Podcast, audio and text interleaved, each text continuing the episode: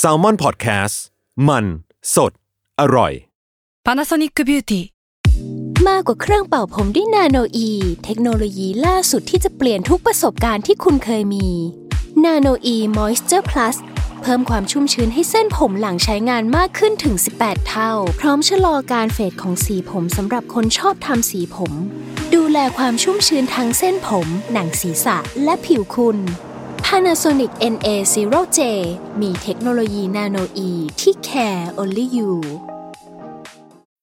When you need mealtime inspiration, it's worth shopping Kroger, where you'll find over 30,000 mouthwatering choices that excite your inner foodie. And no matter what tasty choice you make, you'll enjoy our everyday low prices, plus extra ways to save, like digital coupons worth over $600 each week. You can also save up to $1 off per gallon at the pump with fuel points. More savings and more inspiring flavors make shopping Kroger worth it every time. Kroger, fresh for everyone. Fuel restrictions apply. ทฤษฎีสมคบคิด เรื่องลึกลับ สัตว์ประหลาด ฆาตกรรม ความลี้ลับที่หาสาเหตุไม่ได้ เรื่องเล่าจากเคสจริงที่น่ากลัวกว่าฟิกชั่น สวัสดีครับ ผมยศมันประพงศ์ ผมธัญวัฒน์อิพุดม นี่คือรายการ Untitled Case สวัสดีครับ ยินดีต้อนรับเข้าสู่รายการ u n d e r t a l e Case Trace Talk ครับผม สวัสดีครับ สวัสดีครับ สวัสดีครับ ครับครับผม โอเค คือวันนี้เราก็เป็นอีกครั้งที่ยศจะอัปเดตเรื่องราวลึกลับจากฟินแลนด์ เฮ้ย เนี่ เป็นครั้งสุด ใช่ ท้าย เหรอ ใช่ครับ เอ่อเตรียมมีมีก็ได้มีก็ได้ มีก็ได้เหรอ คือไม่ได้ เชี่ย กะไม่ได้กะจะเตรียมเตรียมมาเล่า แต่ว่ามันไม่ใช่เรื่องลึกลับอะแต่ผมไปมิวเซียมมา แล้วมันก็มีงานของอาร์ติสคนหนึ่งที่ผมแบบประทับใจจัด คือคือเธอเนี่ยมีชื่อว่าเฮเ t อร์ดีเวแฮกบอกผมไม่แน่ใจว่าอ่านถูกป่ะนะ แต่ว่าคือคืองานของเธอมันชื่อว่า Stranger Vision คือในในแง่ของการแบบ ในแง่ของการดิสเพลย์อะคือมันจะมีหัวหัวตั้งอยู่ข้างบนเว้ยเป็นหัวคนนะหน้าคน อ่าฮะ ปริ้นออกมาเป็นเป็น 3D ปริ้นอะแล้วก็แปะอยู่ข้างบน แล้วก็ด้านล่างอะมันก็จะมีกล่องกล่องหนึ่งที่ถูกวางของเอาไว้ข้างใน ของในนั้นอะมันจะเป็นภาพถ่ายใบหนึ่งแล้วก็เป็นพวกก้นบุหรี่อะที่ถูก อืม วางทิ้งไว้ อือ เอ ฮึ อแล้วก็เป็นรายละเอียดของของคนคนนี้ ซึ่งงานของเธออะถ้าเท่าที่ผมแบบตีความเอาคร่าวๆแล้วก็ไปอ่านงานมาเพิ่มเติมเนอะคือเฮเซอร์เนี่ยเขาจะไปเก็บพวกก้นบุหรี่ พวกเศษผมหรือว่าพวกหมากฝรั่งที่ถูกคายทิ้งไว้อะตามเมืองต่างๆ ตามแบบพื้นที่ต่างๆอะไรเงี้ยแล้วก็เก็บกลับมาแล้วก็เอา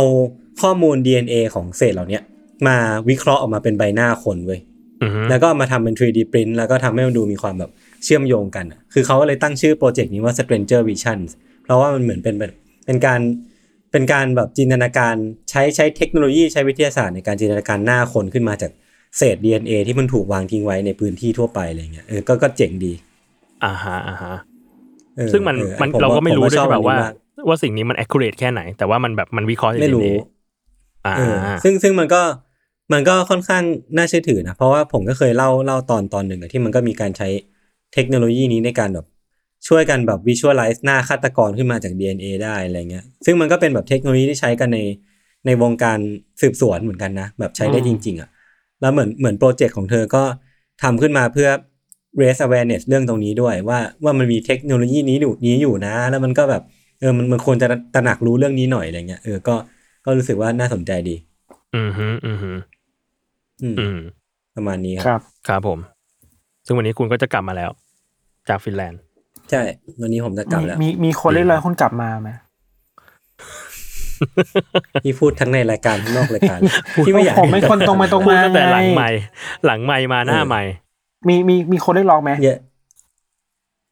ไม่รู้เหมือนกันเนี่ยต้อง เออ ลองถามดู เออ ต้องลองถามทุกคนดู ผมเห็นขายคนเราเขาเปิดรับ ผมกลับ ซีเนียร์ครีเอทีฟนะ ไม่รู้ว่ามาเพิ่มหรือมาแทน นั่นแหละ นั่นแหละ เออ นั่นแหละนั่นแหละ จริงเหรอผ ใช่ มยังไม่เห็นเลย ใช่ ผมแต่โดนบล็อกไปแล้ว เมื่อวานผมเห็นเขามานั่ง เออ นั่งทำงานอยู่แบบว่า แบบว่า เฮ้ยทรงเดียวกับยศเลยรู้สึกว่าอ่ะน้องมันก็น่าจะว่างงานแล้วนะอะไรอย่างนี้น่าจะมีชีวิตที่อิสระ แล้ว ไม่เป็นไรอย่างน้อยก็ยังได้เงินเดือนเดือนสุดท้ายอยู่ ยังพอต่อชีวิตได้ เรา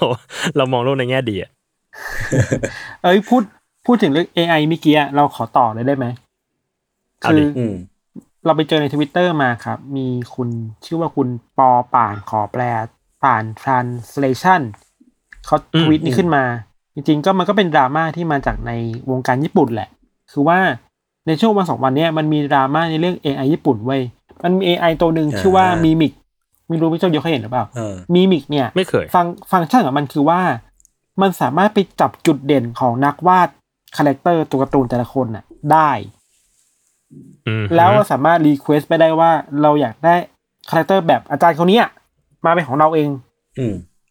เช่น อืม อาดาจิ เช่น อาจารย์เบอร์เซิร์ก อะไรแบบนั้น อา อะไร จาร แบบ ย์นาโอ นั้น กิอะไรเงี้ยอ่ะ แต่ไม่แน่ใจว่ามันมันไปถึงขั้นลายเส้นที่แบบว่าเป็นเอกลักษณ์ได้แค่ไหนอ่ะแต่มันสามารถไปจับตัวพวก อือฮึ คาแรคเตอร์ได้เว้ย อ่ แล้วสามารถจินเนเรตออกมาได้ว่าเอ้ยคุณอยากได้แบบนี้มันก็เหมือนกับไอ้ปกติที่เราเล่นกันอ่ะ มันแค่เป็นเวอร์ชันนั้นเป็นพวกคาแรคเตอร์เว้ยไอเนี้ยเรื่องเนี้ยมันเป็นเรื่องใหญ่มากคนเลยตั้งถามว่าแล้วปัญหาลิขสิทธิ์มันจะเกิดขึ้นเปล่าวะ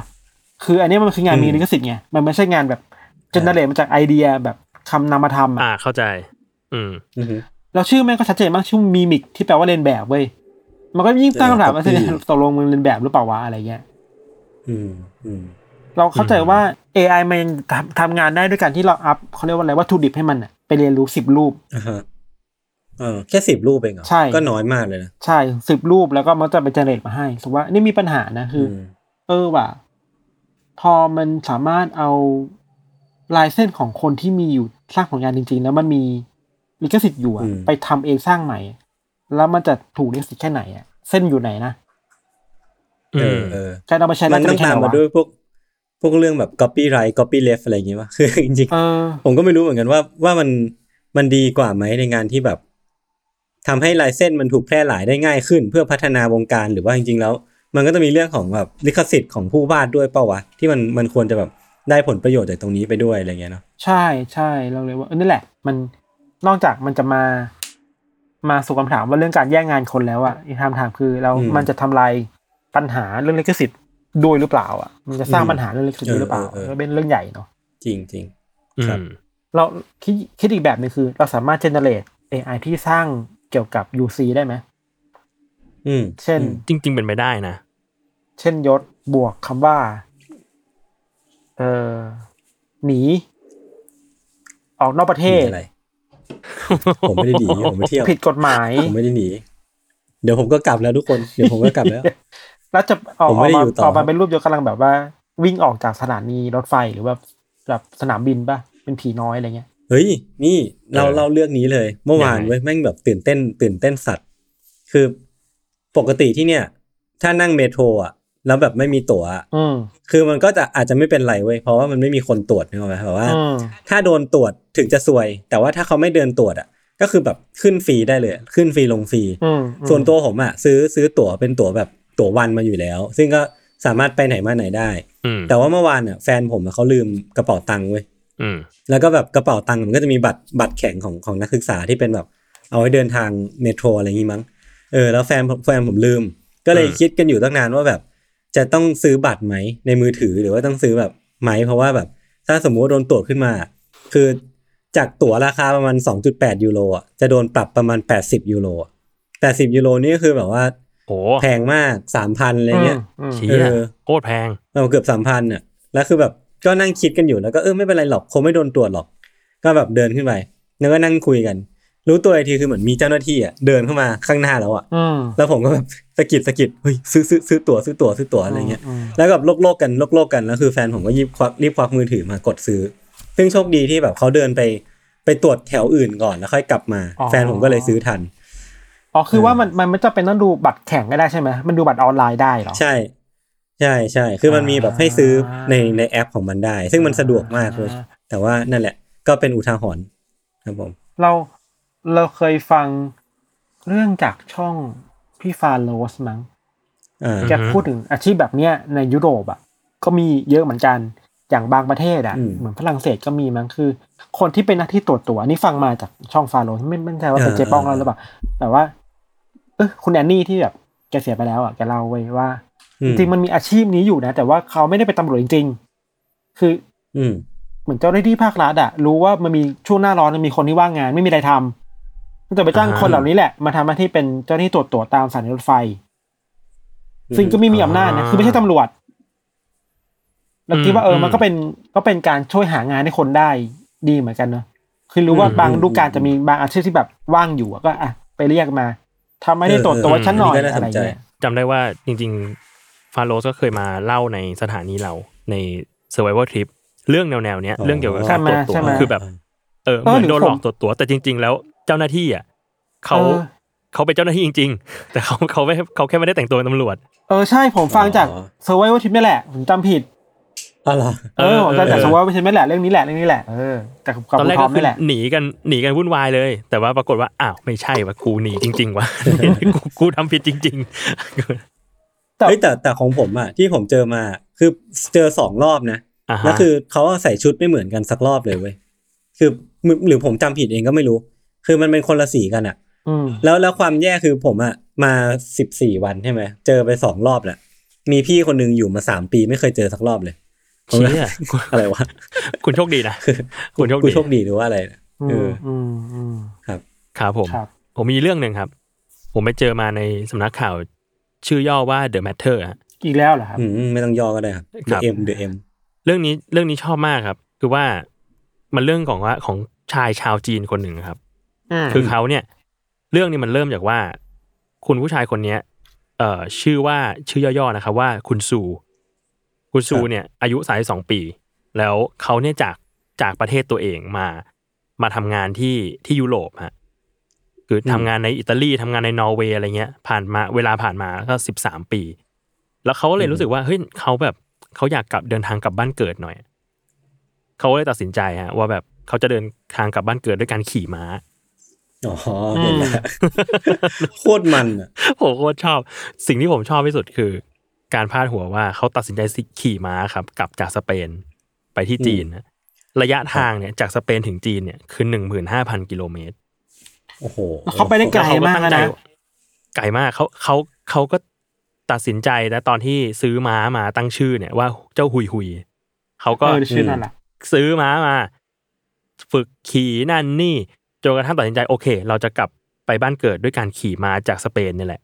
ซึ่งเขาตั้งกรอบเวลาไว้ประมาณหนึ่งปีอะตอนเนี้ย อืม เวลาผ่านมาหกเดือน เขาอยู่เนเธอร์แลนด์นะ คือคือผ่านเอานิดเดี ยว ก็ ผม ถือว่าน่านับถือ ก็ถือว่าน่านับ ถือ น่านับถือ แต่ นั ห บ ก ถือในความพยายาม อืม แต่หกเดือนผ่านมาสองพันกิโลเมตรสองพันห้าร้อยกิโลเมตร เพราะว่า อืม พอขี่มา โอ้โห แล้วมันเขาเขาก็หลาย ๆ อย่าง คืออยากจะประหยัดงบด้วย อยากจะ อืม อืม เอ่อ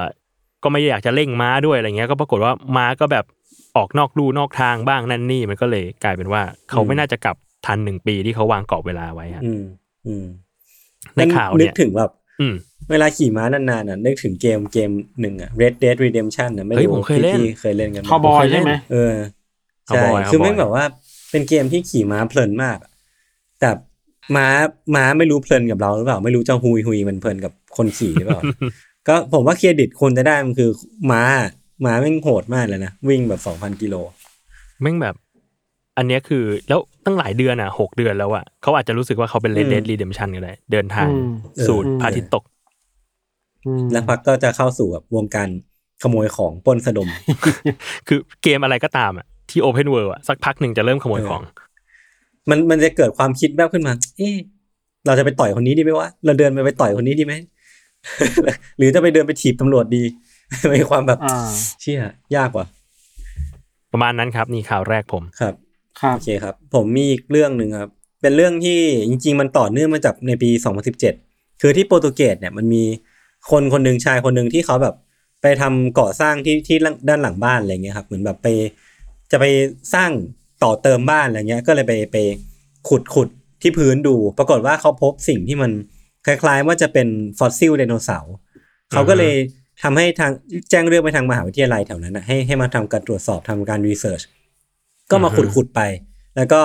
เหมือนเวลามันก็ผ่านไปจนถึงณปัจจุบันเนี้ยเขาก็เริ่มจะกลับไปขุดอีกรอบหนึ่ง เพราะว่าเขาพบว่าไอ้ที่มันเป็นฟอสซิลเนี่ย มันคือฟอสซิลที่สภาพดีมากเว้ย คือแบบ อืม เป็นสภาพที่แบบไม่ได้ถูกฉีกขาดออกจากกัน หรือว่าไม่ได้ถูกแยกออกจากกัน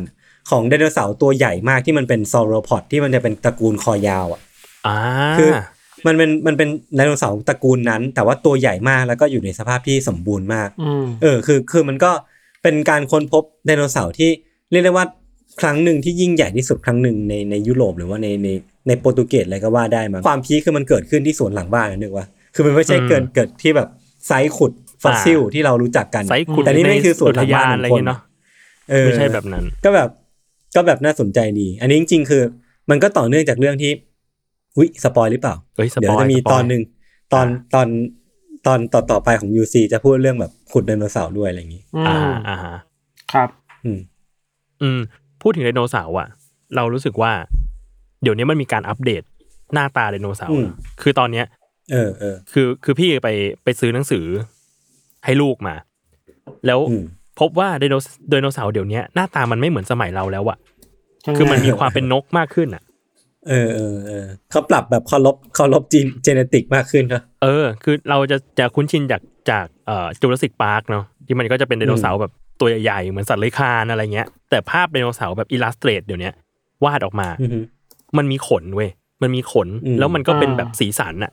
เออ แม้แต่แบบ อืม ตัวโหดๆ อย่างแบบเวโรซีแรปเตอร์ มึงก็มีขน เอ อดูบลู เออ อะไรเงี้ย ก็เลยรู้สึกว่าแบบ มันก็เปลี่ยนไปจากภาพจำเราอะแต่มันก็ accurate มากขึ้น คือมันก็ตรงกับ อืม ความเป็นจริงมากขึ้นที่เขาวิจัยกันว่าไดโนเสาร์มัน มัน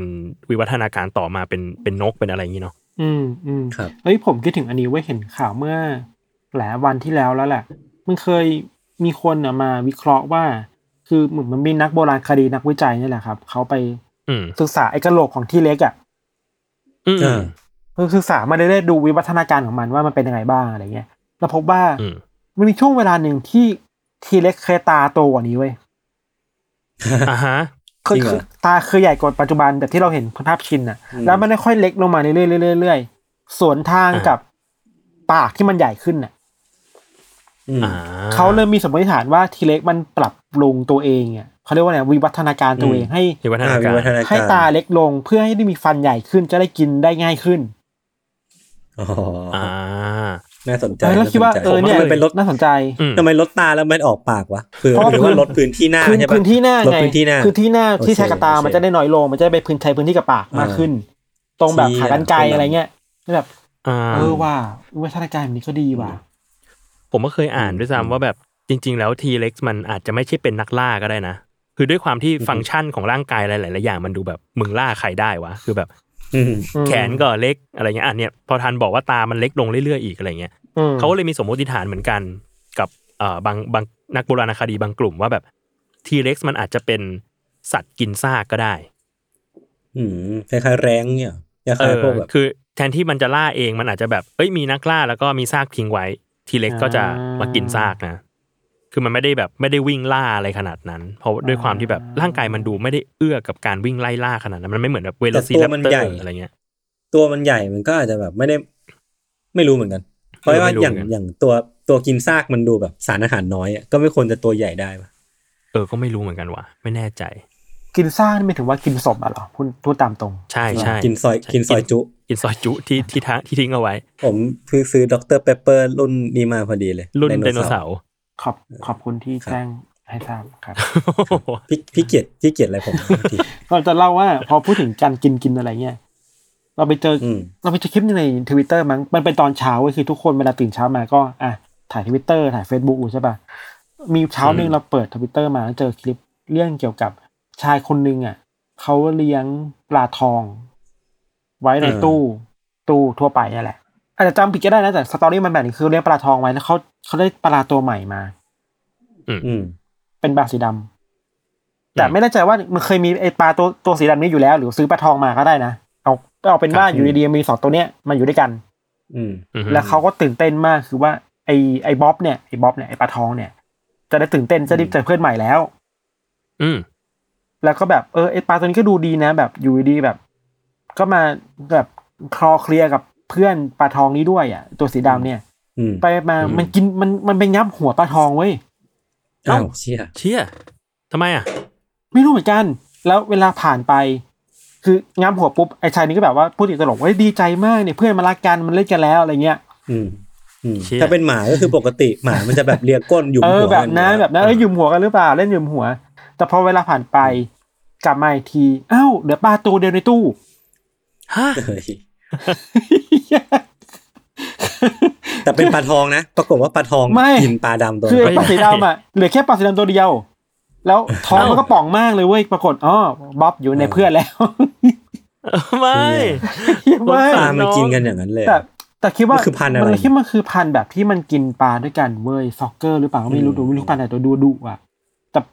ถ้ามองแบบซีเรียส ผ ถื ม อว่า อันนี้มันก็รู้แบบถ้ามีถ้าคุณรู้มาก่อนคุณก็แบบตั้งใจให้มันมาตายหรือเปล่าใช่ป่ะ ทำคอนเทนต์หรือเป ทำ ล่า คอนเทนต์หรือเปล่า อ่า อืม เฮ้ย แต่ แต่มันมี แบบมัน ปลา อาจ ที่ จะ กินปลา ไม่ จริรู้งๆได้นะ นะ ผมอะ ม ผมมีประสบการณ์ตรงเรื่องนี้ คือเมื่อก่อนอะเลี้ยงปลาทองไว้ยอยู่ในตู้นี่แหละตู้ใหญ่ ๆ ปรากฏว่า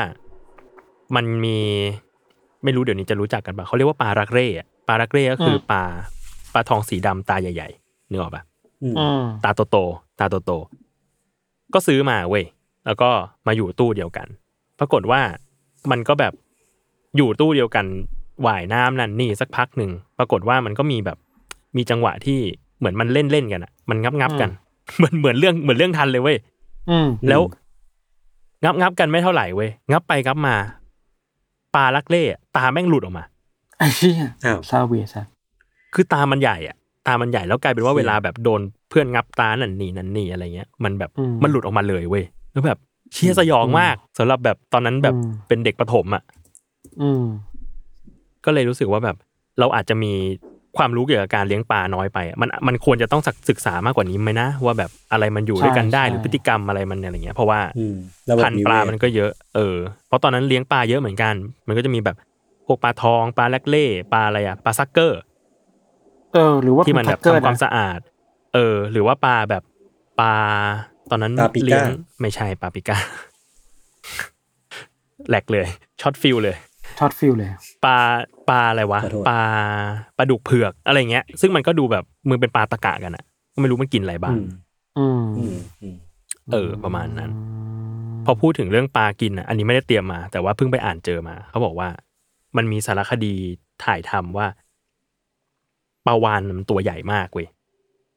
เออ แล้วถ้าปลาวานกินคนเข้าไปจะเป็นยังไง อืมแบบพินอคคิโอ เออ ซึ่งมันก็แบบปลาวานแบบปลาวานสีน้ำเงินอะไรเงี้ย ปรากฏว่าเขาก็มาบอกว่าจริง ๆ แล้วอ่ะปลาวานสีน้ำเงินมันไม่สามารถกินคนได้เว้ย เพราะว่าอะไร เพราะว่าด้วยความที่อาหารในธรรมชาติมันอ่ะ คืออ ม คือคริล แพลงก์ต้น กุ้งคริว อ๋ออ่า คริวมันเป็นแพลงก์ต้น อ่า ตัวใหญ่ๆ แต่ว่ามันก็ถือว่าเล็กมากแล้วเว้ย มันก็กินทีละมากๆอ่ะ นั่นแปลว่า แล้วพอพอไปดูสรีระของปลาวานสีน้ำเงินเนี่ยที่ตัวใหญ่มากเนี่ย จะพบว่าคอมันอ่ะ เล็กมากเว้ย อืม เพราะว่ามันกินแต่ตัวคริว มันไม่สามารถกินอะไรที่มันใหญ่ไปกว่าแบบ ไปกว่าหมาไปกว่าแมวได้อ่ะ อืมอืมอืม เออ เพราะฉะนั้นแล้วถ้าคนอ่ะ โดนกินอ่ะ มึงก็จะไม่โดนกินเข้าไปในท้องเว้ย อืม ก็จะอยู่แค่ในปากเนี่ยแหละ อืมแต่ว่ามันจะปล่อยออกมาหรือเปล่าก็ไม่รู้ไง ก็อีกเรื่อง เพราะฉะนั้นแล้วแบบ อ่า มันไม่สามารถที่จะแบบ โดนกินเข้าไปในท้อง แล้วก็ถูกเป่าออกมาจาก จากจากจากข้างบนเนี้ยไม่ได้ อย่างนั้นไม่ไม่เกิดขึ้น อ่า เออพินอคคิโอก็จะโมโมกันไป อ่า เป็นเรื่องไม่จริง ผมนึกถึงนารูโตะเลยว่ะ ทำไมอ่ะ ทำไมอ่ะกบเหรอ่ะ ผมจำได้ตอนหนึ่งที่แบบสปอยล์ปะวะ อ่ะสปอยเลอร์เลยไว้ก่อน ถ้าใคร สปอยเลอร์ไว้ก่อน ถ้าใครยังไม่ได้ยังไม่ได้ดูนารูโตะก็กด แต่มันนานมากแล้ว สักสาม มันจบไป ที มันนานมากแล้วมันนานมากแล้ว อ่ะ มีตอนหนึ่งที่แบบ ได้ นารูโตะสู้กับสายอุตสาคนหนึ่งอะ อืม เพน อ่า อะ ฮะ อืม ชื่อเพนปะที่มีร่าง ใช่ แยก เพ ๆ น เยอะๆอะ ใช่ใช่ แล้ว แล้ววิธีการหนึ่งที่นารูโตะสู้คือเหมือนมันเรียกเรียกกบมาแล้วอะคือ ให้กบอะไปงับนารูโตะกับเพนไว้ยร่างหนึ่งแล้วสู้กันในปาก กบ อืม เพื่อจะให้คนอื่นมาช่วยไม่ได้ อ่า ไม่น่าจะเอาไปอย่างเดียวเออแบบ อ๋อ นึกออกนั่นแหละพี่มันเบียวแหละ เฮ้ยกบ ช่างมันเถอะ กบน่าจะได้นะ กบน่าจะได้นะ กบคอมันใหญ่อยู่ มันตัวใหญ่ไงมัน เคย เป็นคาถาคาถาที่แบบอะไรที่ทำมันตัวใหญ่อะ มัน อืม มันเป็นกบยักษ์นะ มันเป็นกบแบบกบนินจา มันจะมีจริงเหรอมันไม่ได้เปล่า คุณคุณจะมาจริงจังอะไรกับตาลูโตะนินจาโอ้โหเฮ้ย อยู่ วะ อยู่เรียลลิสติก อยู่อยู่เรียล ก ลิ บ ส อะ ติ ไร ก มันใช้คาถาได้อะ ไม่มีหรอก เออกบอะไรพูดได้อะ เออ ครับ ครับ ไอ้ยผมมีอี ค ก รับ เรื่องหนึ่งครับ โอ้ อันนี้เป็นเรื่องที่เกิดขึ้นในเนบราสกาในอเมริกา อ่า คืออ ยู่เนื้อเนื้อๆหน่อย มีสถิติใหม่ในอเมริกาเกิดขึ้นกับ เออเขาเรียกว่าสถิติของ Guinness Book ยังไม่ยังยังไม่ออฟฟิเชียลนะ ยังไม่ออฟฟิเชียลนะ แต่ว่า อืม เขาไปดู อืม มาคิดว่ามันน่าจะทำลายแล้ว คือว่ามีชายคนหนึ่งชื่อว่าคุณดูแอนแฮนเซนเนี่ยเขาอยู่ในบราสกาเนี่ยเขาเพึ่ง ไป เขาเรียกว่าอะไรอะล่องน้ำด้วย ล่องล่องไปในแม่น้ำด้วย อือฮึ ฟักทองยักษ์เว้ย ฮะ ฟักทองยักษ์ ทำไม เนี่ย อ่ะ คือฟักทองยักษ์เนี่ยมันใหญ่มากพี่โจยศใหญ่ขนาดแบบ คนเขาสามารถเข้าไปนั่งได้อะคือเขาแบบ อืม ดูแลมาดีอ่ะนะจะไปซื้อมาจากไร่ที่มันแบบดีมากจริงๆอะไรเงี้ยฟักทองยักษ์เนี่ยมันขนาดสามร้อยแปดสิบสามกิโลเลยนะ โอ้โห โอ้โห คตรหนัก ใหญ่มากใหญ่มาก แล้วเขากว้านเอาเนื้อออกอ่ะให้มันเหลือแบบที่ว่างข้างในอ่ะแล้วเขาก็ อ่ฮะ เข้าไปนั่ง ด้ ข้างในเว้ยแล้วก็พายเรือ อืม ลงในแม่น้ำมิสซูรีเขาพายเรือในแม่น้ำมิสซูรีตั้งแต่ตอนเจ็ดโมงครึ่งถึงหกโมงครึ่งอ่ะเจ็ดโมงเช้าถึงหกโมงเย็นอ่ะ อืมอืม ใช้ระยะทางสามสิบแปดไมล์สามสิบแปดไมล์นี่ก็คือประมาณหกสิบเอ็ดกิโลเมตร อืม ภายได้ 61 กิโลเมตร และมีคนวิเคราะห์ว่านี่ไปอ่านจากเดอะการ์เดียนมาว่า เนี่ยน่าจะทำลายสถิติ เพราะว่าที่ผ่านมาเคยมีคนทำได้คือทำได้แค่ 25 ไมล์หรือ 41 กิโลเมตรเท่านั้นคำถา ซึ่ง ม อันนั้นก็ไกลมาก คำถามคือว่า คนแรกเนี่ย ไม่เท่าไหร่แล้วคนสองเนี่ยทำไมต้องต้องต้องล้มด้วย เออ ทำอะไรเพื่ออะไร อีโก้ เออ วันหนึ่งเราจะตื่นขึ้นมาแบบว่า เอ้ย เรามาทำลายสถิติกินเนสเวิร์กันดีกว่า ด้วยวิธีอะไรดีนะ พายฟักทองดีกว่า เนี่ยเหรอ มันแบบว่า มันดูเซอร์เรียลเหมือนกันนะ คุณคุณคุณแฮนเซนก็ให้สัมภาษณ์หลังจากที่สามารถทำลายสถิตินี้ได้ว่า อ่ะสิ่งที่เรียนรู้อย่างแรกคือ อ่ะกูไม่ทำแล้ว อืม เออ ครับ เพราะว่าเขาบอกว่า 38 ไมล์เนี่ยไอหลายชั่วโมงเนี่ยมันทำให้เข่าเขาอะเจ็บปวดมาก คือมันต้องนั่งตลอดเวลา มันต้องนั่งคุดคูปะ มันนั่งคุดคูตลอดเวลา อ่ามันมัไม่สามารถยืนเปลี่ยนเลยบทได้ไงเขาบอกเข่าเขาเนี่ยแย่มากๆแล้วคือแบบโอเค ไม่ทำแล้วเลิกทำแล้วถ้า อืม จะมีใครมาทำลายสถิติก็อีกเขาบอกว่า โอเคดีเลยยินดีด้วย แต่ไม่เอาแล้ว เอาเลย โอเค ก็เป็นแบบ แล้วก็เออว่ะกินเนสบุ๊กเนี่ยมันก็มีสถิติอะไรแปลกๆพวกนี้เยอะเนาะ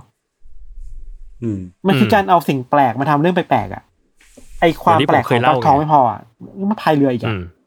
วันนี้ นั่นแหละผมเคยเล่าไงว่ามีคนทำลายสถิติ เรียงเม็ด M&M ในแนวตั้งอะ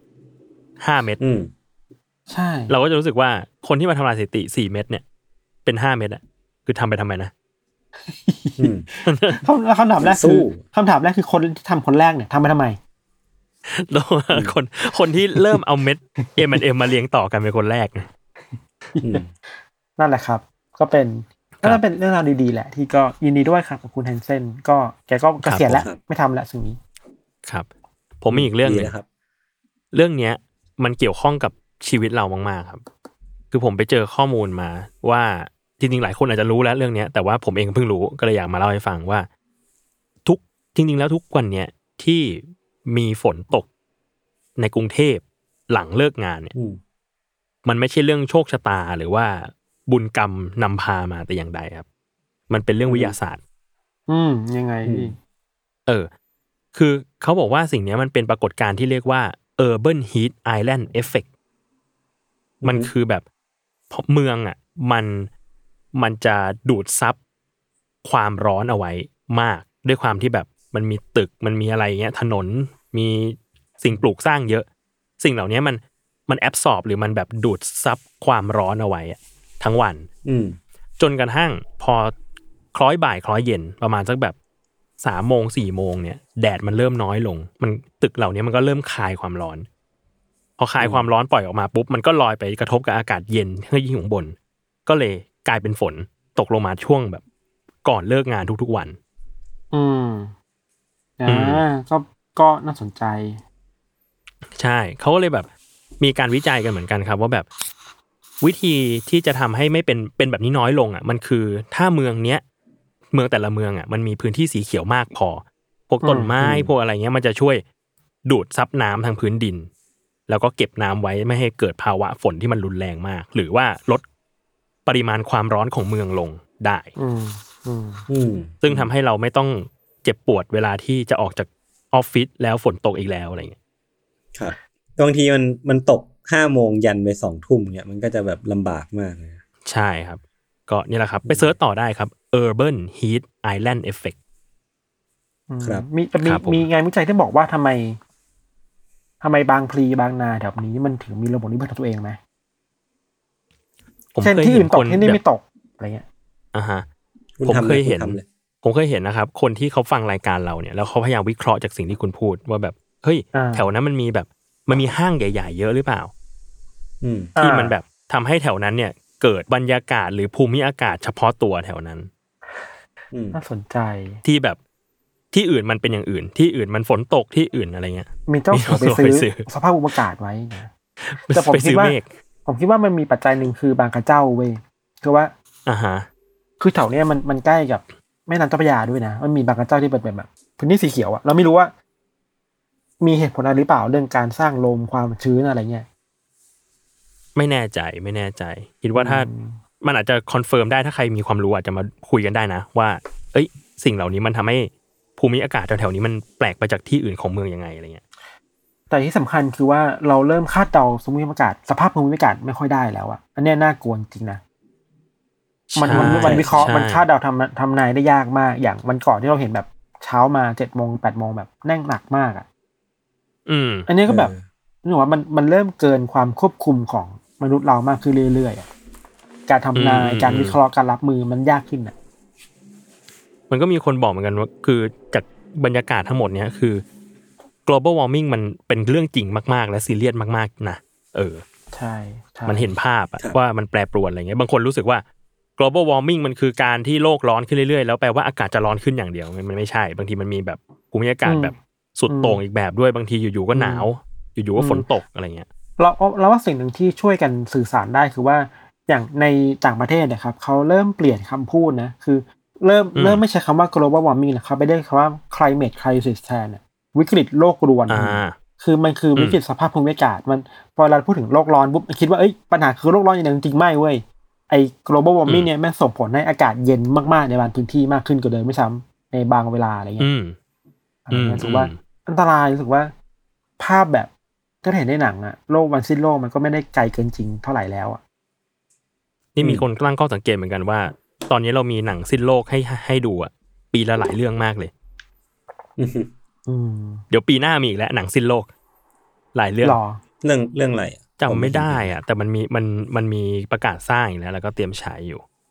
มีหนังเรื่องหนึ่งไม่สิ้นโลกแต่น่าดูคือหนังของพี่คงเดชอะที่เพิ่งโปรโมทไปเมื่อวาน เอ้ยผมยังไม่ได้ดูเรื่องย่อเลยไม่รู้เกี่ยวกับอะไร เห็นแค่โปสเตอร์นะ ชื่อแอนปะ อือฮึ ที่แบบเอาผู้หญิงหลายๆคนมาเล่นนะมี อ่าอ่า มีออก มี แบบ มีออกแบบมีเยอะมากเลย อืม มีออกแบบ อืม มีอิงค์วัฒนทรก็มีมีเจนนิสมีมิวสิกมีใครอะเยอะอะเหมือนกับนักแสดงเก่า มีมินนี่อะ ๆมินนี่แบบเหมือนนักแสดงเก่าๆที่พี่โยงเนี่ยเคยทำงานด้วยอะ อ่า เอามา ฮะ อืม เอามา assemble กันในในเรื่องใหม่นี้อะไรเงี้ย อเวนเจ แล้ อ ว ร์ แบบ เป็นแบบว่าทุกคนชื่อแอน เออ แล้วก็แบบ เฟส สำหรับเรา ออฟแอนอืม เออใช่สำหรับเราคือแล้วยิ่งเป็นหนังพี่ทงเดชอ่ะก็แบบคาดหวังได้อ่ะ อืม ความ อื ความมนมนมองมองๆเนี่ยมาแน่ๆ หนังพี่ทงเดชนะ อืม เป็นแฟนหนังพี่คองเดชเหมือนกัน แล้วผมไปนี่ผมเซิร์ชดูโปสเตอร์ เครดิตข้างล่างทุกคนคือชื่อแอนหมดเลย ใช่ใช่เก่ง โคตรฝัน ดี โอเค น่าติดตามครับผม โอเคครับ งั้นประมาณนี้เนาะมีใครอยากชวน ครับ คุยเรื่องอะไรไหมครับ จริงๆ ผมมีอีกเรื่องหนึ่งอะแต่ ได้ ว่าเป็นเรื่องสั้น อ่ามา ไม่ฟังได้ไหมไม่ฟังได้ อัน ไห นี้มันมีที่ ไม่ฟังได้ไหม ๆ ฟังเถอะฟังก็ได้ก็ได้จริงๆก็ไม่ได้อยากเล่าขนาดนี้น ไม่ได้อะไร อย่าน้อยใจ ไม่ได้แบบว่า อย่าน้อยใจ คือมันเป็นเรื่องที่ฮ่องกง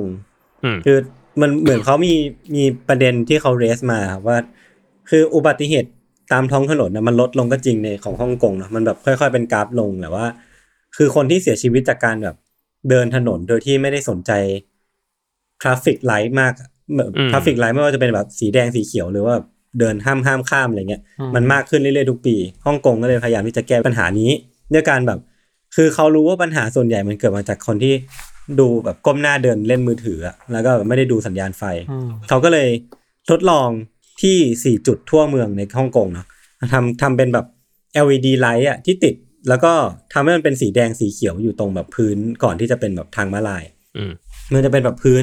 ลองนึกภาพเป็นพื้นคอนกรีตเนาะเป็นพื้นคอนกรีตแล้วก็มีแบบแสงไฟฉายลงไปให้มันดูเป็นพื้นสีแดงอะไรเงี้ย อืม เออคือแบบเวลาเราเล่นก้มเล่นมือถืออยู่อะเราก็จะเห็นว่าเออหางตาเราก็จะเห็นว่าพื้นมันสีแดงอยู่ก็แปลว่าอ่ะต้องหยุดเดินแล้วนะอะไรเงี้ย อืม อืม เออเขาก็ทดลองทำสิ่งนี้อยู่ แล้วก็เหมือนเป็น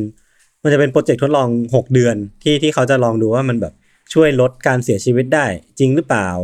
แล้วมันมีฟีดแบ็กยังไงบ้างนี่ก็น่าสนใจดี อืม แต่คือทั้งหมดทั้งมวลมันก็เกิดขึ้นมาจากพฤติกรรมของมนุษย์ที่มันเปลี่ยนไปเนาะจากแบบ อืม การที่คนคนเรามันเดินแบบ ไม่ต้องดูมือถืออะแต่ตอนนี้ทุกคนมันดูดูหมดแล้วอะกลายเป็นว่าการออกแบบเมืองหรือว่าการออกแบบต่างๆนานามันอาจจะต้องแทนที่จะคือมันมันอาจจะแบบหมดหวังในการบอกให้คนเลิกดูมือถือระหว่างเดินแล้วอะก็เลยต้อง อ่ะ มาหาวิธีพลิกแพลงด้านอื่นเอาอะไรเงี้ยมั้งผม ก็เรียกว่า ไม่หมือนน พฤติกรรมคนมันเปลี่ยนแบบเปลี่ยนจริง ๆ อ่ะ เออ เราก็เปลี่ยน ใช่ ดีไซน์ ใช่ ตามไปด้วยแล้วกัน อืมผม อืม พูดถึงอุบัติเหตุจราจรเนี่ยเราเคยสัมภาษณ์ คุณนภัสจาตุศรีพิทัก อื ษ์ อฮึ แก อืม แกเป็นนักเศรษฐ คุณ ศาสตร์ใช่ไหม คุณพัฒน์ที่มันต้นกล้านี่หว่า เฮ้ย อันนั้นชื่อจริงเขา คือนภัสเนี่ยเขาเป็นนักเศรษฐศาสตร์แล้วเขาทำงานอยู่ชื่อว่าบริษัทเขาชื่อว่าสยามเมทริกคอนซัลทิงคือทำงานเรื่อง Data นี่แหละ เขาไปเคยทำโปรเจกต์อันหนึง ชื่อว่า Big Data and AI for Safety for Safer Road อะไรเงี้ยครับ อือฮึ ตอนนั้นที่คุยอะสัมภาษณ์นานแล้ว แล้วก็รู้สึกว่ามีเรื่องนี้น่าสนใจคือว่า AI ที่เขาไปหามาคือเขาไปคุยกับหลายๆหน่วยงานที่ดูแลเรื่องจราจรในกรุงเทพอะที่เราแปลกใจคือว่าหนึ่งในถนนที่อุบัติเหตุเยอะมากที่สุดอะแม่งคือรัชดาเว้ย อ้าว อ้าวเหรอ รัชดาหน้าออฟฟิศเราอะรัชดาพิเศษกอะ อ่าฮะ อืม แล้วเราก็เราก็สงสัยคือนภัสเองเขาก็หาคำตอบไม่ได้นะแต่ AI มันบอกมาอย่างนี้ แฟกต์มันบอกมาอย่างนี้ว่าเส้นนี้เยอะมาก สิ่งที่เขาพอวิเคราะห์ได้คือว่า หรือเพราะว่ามันยาวเกินไปวะ แล้ว อ๋อ อ่า แล้วแล้วเวลามันติดอ่ะมันมีการหยุดแล้วก็เดินต่อหยุดเดินต่อเดินต่อบ่อยๆอ่ะแล้วมันมีทั้งขนส่งทั้งรถเมย์ใหญ่ มอเตอร์ไซค์แกร็บรถธรรมดา อืม พอความติดมากๆความชะงงัก แล้วหยุดชะงักหยุดเยอะๆ ในเส้นที่ตรงแบบเนี้ย มันนี่งทำให้เกิดอุบัติเหตุได้ง่ายขึ้น เป็นข้อสมมติฐานหนึ่งคิดว่า อืม เออว่ะค่าน่าสนใจดี อื ไม่เคยคิดมาก่อนเลยว่ารัชดาก็จะเจอมีปัญหาอย่างขนาดนี้อะ เออแต่มันเป็นถนนแบบวงแหวนเนาะมันก็เลยแบบวนรอบกรุงเทพอะรอบหนึ่ง ใช่แล้ว มันก็เลยยาว อีกเส้น มาก อีกเส้นหนึ่งที่ผมคิดว่า อันนี้ยศน่าจะรีเลียคือรัชบางนาเว้ยพี่โจ บางนาเหร คือ บางนาตราด คือ เถื่อน ผมผมสามารถบอกเลยแล้วว่าบางนาตราดแม่งเป็นถนนเส้นที่มีการสวนเลนเยอะที่สุดในประเทศไทย หนึ่งในถนนที่แบบสวนเลนเยอะมากเว้ย อ่า มันที่ละที่กลับรถมันไกล ที่เรามองมันไกล เออแต่มันไกลจริง แต่ว่าเราก็จะบอก เออ ว่า ที่เก็บรถไกลแล้วเขาทำถูกก็ไม่ใช่อะ นึกออกปะ เข้าใจใช่ใช่ เออ แต่ว่าเยอะจริงๆนะเยอะจริงๆนะเราเคยเราเคยพลาดไปครั้งหนึ่งคือแบบคอนโดเรามันอยู่ใกล้เมกาใช่ปะเราก็น่าเคยนั่งมอเตอร์ไซค์จากออฟฟิศด่านหน้าคอนโดเราไปเมกาโดยคาดหวังว่าเขาจะยูเทิร์นปรากฏไม่ ปรา ยู กฏ เทิร์น เขาสวน สวนแม่งเลย ไม่อยู่ แบบ ไม่มีทาง โอ้โห ใจสั่นยิ่หายเลยแบบ รถบรรทุกเยอะมากอะแบบโอเค เราเราเรายอมเดินไกลอีกนิดนึงเพื่อไปขึ้น ในทางที่มันไม่ต้องยูเทิร์นไม่โดนท้ายมันไม่ต้องสวนทางกันดีกว่าอะไรเงี้ย อ่าอ่า จริง อัน ๆ ตราย การออกแบบเส้นทางมันช่วยให้คนลดลดปัญหาได้นะ ถ้าเรามองว่า อืม ปัญหาคืออะไร แล้วยิ่ง อะ ยิ่งกลางคืนอ่ะ บางคนสวนมาไม่เปิดไฟด้วยซ้ำอ่ะ แล้วผมขับรถไง ผมก็จะแบบโอ้โหพี่ใจคอไม่กล้าให้ผมรู้เลยเหรอว่าพี่อยู่ตรงนั้นอ่ะแบบโอ้โห นั่นควรจริง อืม คิดว่าปัญหาคือ อืม หาที่ยูเทิร์นได้ยาก ใช่ แต่แต่ ใช่ ก็ไม่ได้ ใช่ แปลว่าเขาทำถูกอ่ะ ม เออเออ เออ มันก็ต้องไป เออ แก้ปัญหาอีกทีหนึ่งว่าแบบอ่าสมมติที่ยูเทิร์นมันไกลมันทำยังไงได้บ้างการดีไซน์ถนนอะไรเงี้ยเนาะ อืม ใช่ใช่ อืม อืม ครับ อืมอืมโอเคงั้นก็วันนี้ก็ไม่ไม่ได้เป็นไลฟ์อีกเช่นเคยนะครับ เพราะว่าเดี๋ยว เดี๋ยวเอ่อประกาศตรงนี้ไว้คร่าวๆก่อนเลยก็ได้ว่า เดี๋ยวเราจะมีการเปลี่ยนแปลงเรื่องของ subscription ครับ ของทางสถานีแซลมอนเอง คือตอนนี้เราทำมาสักพักหนึ่งแล้วเรารู้สึกว่าเราเริ่มเรียนรู้แล้วว่าอะไรเวิร์กไม่เวิร์กสำหรับโมเดลของการทำสคริปต์ซับสคริปชันเนาะแล้วเดี๋ยวเราจะประกาศ อืม อย่างเป็นทางการอีกทีว่า เออ เดี๋ยวมันจะมีการเปลี่ยนแปลงแบบไหนบ้าง แล้วก็คอนเทนต์หรือว่าเรื่องของราคาเรื่องของอะไรเงี้ยเดี๋ยวอันนี้เกรินไว้ก่อน เดี๋ยวจะมาพูดคุยกันอีกทีหนึ่งในโอกาสหน้าแล้วกัน ครับ ครับ ครับ ผมโอ ผม เค อยาก ค ผม รับ อยากฟัง ก็ อัตเวิร์ดไลฟ์อีกอ่ะเมื่อไหร่จะมีอะผมอยาก อาร์ท ฟัง เวิร์ด พวกขาพูเนี่ยตอน กั เนี้ยคุยกันไว้ว่าเราจะไลฟ์กันทุกเดือนเดือนละรอบ ดี๋ยว เขาก็จะมาแบบเทสท็อกไลฟ์เป็นแบบอาร์ตเรื่องของวงการอาร์ตใด ได้ได้ผมคาดหวัง ป ผ ระ ม มาณ เฝ้ารอพวกเขาตลอดสามคนนี้ ๆ กูเป็นแฟน ความ ใช่ ฝั ไห นขอมครับ งผมผมเป็นแฟนคลับพวกเขา ครับ ผมมีหนึ่งหนึ่งทีเวียกับคุณต้นกล้าเมื่อกี้ที่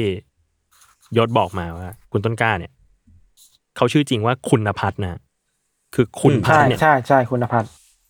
เออเพราะฉะนั้นแล้วเวลาที่ใครจะเรียกเขาอย่างสุภาพอะต้องเรียกว่าคุณคุณพัฒน์นะ คุณคุณใช่ครับ เป็นคนแบบว่า ต้องเป็นคนติดอ่างแบบ อยู่ดีก็ต้องกลายเป็นคนติดอ่างคุณคุณคุณนภัทร ผมเคยคุยกับเขาเขาบอกว่า สิ่งหนึ่งที่ที่ผมรู้สึกไม่ชอบเกี่ยวกับตัวเองมันก็คือการที่ชื่อจริงผมมันเอ่ออ่านได้หลายแบบเนี่ยนะครับ ผมไม่แน่ใจว่าเวลาที่เขาเขียนคนเรียกชื่อผมว่าคุณพัฒน์เนี่ยเขาเรียกคุณพัฒน์หรือว่าผมคุณพัฒน์ อ๋อ แล้วแล้วมันเรียกตัวเองว่าอะไร ป็น แล้วมันเรียกตัวเองว่าอะไร เป็นทรมา ต้นก็ ต้นก็ ก็ครับ เมื่อวันก่อนคุยกันแล้วเจ้าจุนอาร์ทเวิร์ดนะถามที่ถามต้นกล้าว่าเอ้ยต้นกล้ามึงชอบชื่อตัวเองชื่อไหนมากกว่ากันระหว่าง TK ต้นกล้าหรือว่าคุณพัฒน์ต้นกล้าบอก อ่า อะไรก็ได้ที่ไม่ใช่คุณพัฒน์นะเว้ย เฮ้ย เอ้ย ทำไมอ่ะทำไมมันดูเบียวอ่ะทำไมมันดูแบบว่าทำไมไม่รู้อ่ะ วิธีการเรียงประโยคมันดูเบียวนะ เออเออเ อะไรก็ได้ คือ ใช่ อะไรที่ออกจากปากเขาอ่ะ ไม่ใช่คุณภาพ มันคือความเบียร์หมดแล้วเว้ยแต่แค่มันอยู่ที่ตัวตนเขามากกว่า ซึ่งซึ่งเรื่องดีนะ ผมชื่นชมเขาเขาคาแรคเตอร์ดีมาก เออเออ ครับ เพื่อนรักผมคนนี้เพื่อนรัก ใครที่ไม่อ่าฟัง EP นี้แล้วไม่ได้รู้จักต้นกล้ามาก่อน ก็ติดตามได้ที่รายการ Art Forward แล้วก็สเตตัสของคุณเบนธนชาตินะ รับ ครับผม โอเค อ่ะ ประมาณนี้เนาะ ครับ ครับ ครับ ติดตามรายการ u n d e r t a k e Trace Talk ได้ทุกวันศุกร์นะครับ ทุกช่องทางของ Salmon Podcast สำหรับวันนี้พวกเราลาไปก่อน สวัสดีครับ สวัสดีครับ สวัสดีครับ